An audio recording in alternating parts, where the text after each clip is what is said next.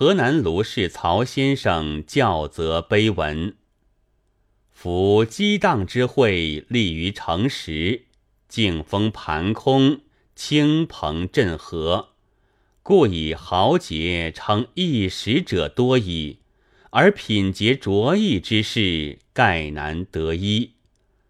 卢氏曹植甫先生名裴元，又成一方，长怀大愿。秉性宽厚，立性真明，公居山区，设校授徒，专心一致，启迪后进。或有魏帝循循诱之，历久不渝，汇流遐迩。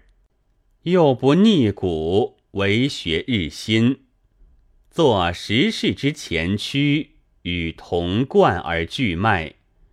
原使旧乡丕变，日渐昭明。君子自强，永无异弊。而韬光礼相，处之怡然。此岂全才小惠之徒之所能治哉？中华民国二十又三年秋，年届七十，韩河守肃，笃性如初。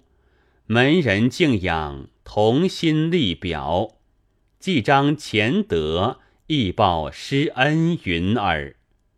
名曰华土傲眼，代生英贤，或居或坐，礼四千年，文物有赫，至于中天。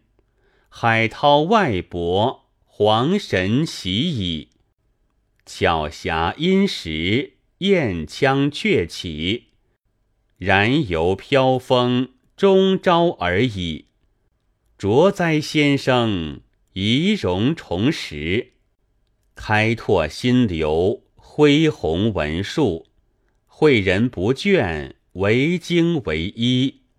借力或有，恒久则难。夫教异化。十邦之汉，感气真实，以立后坤。会稽后学鲁迅锦传。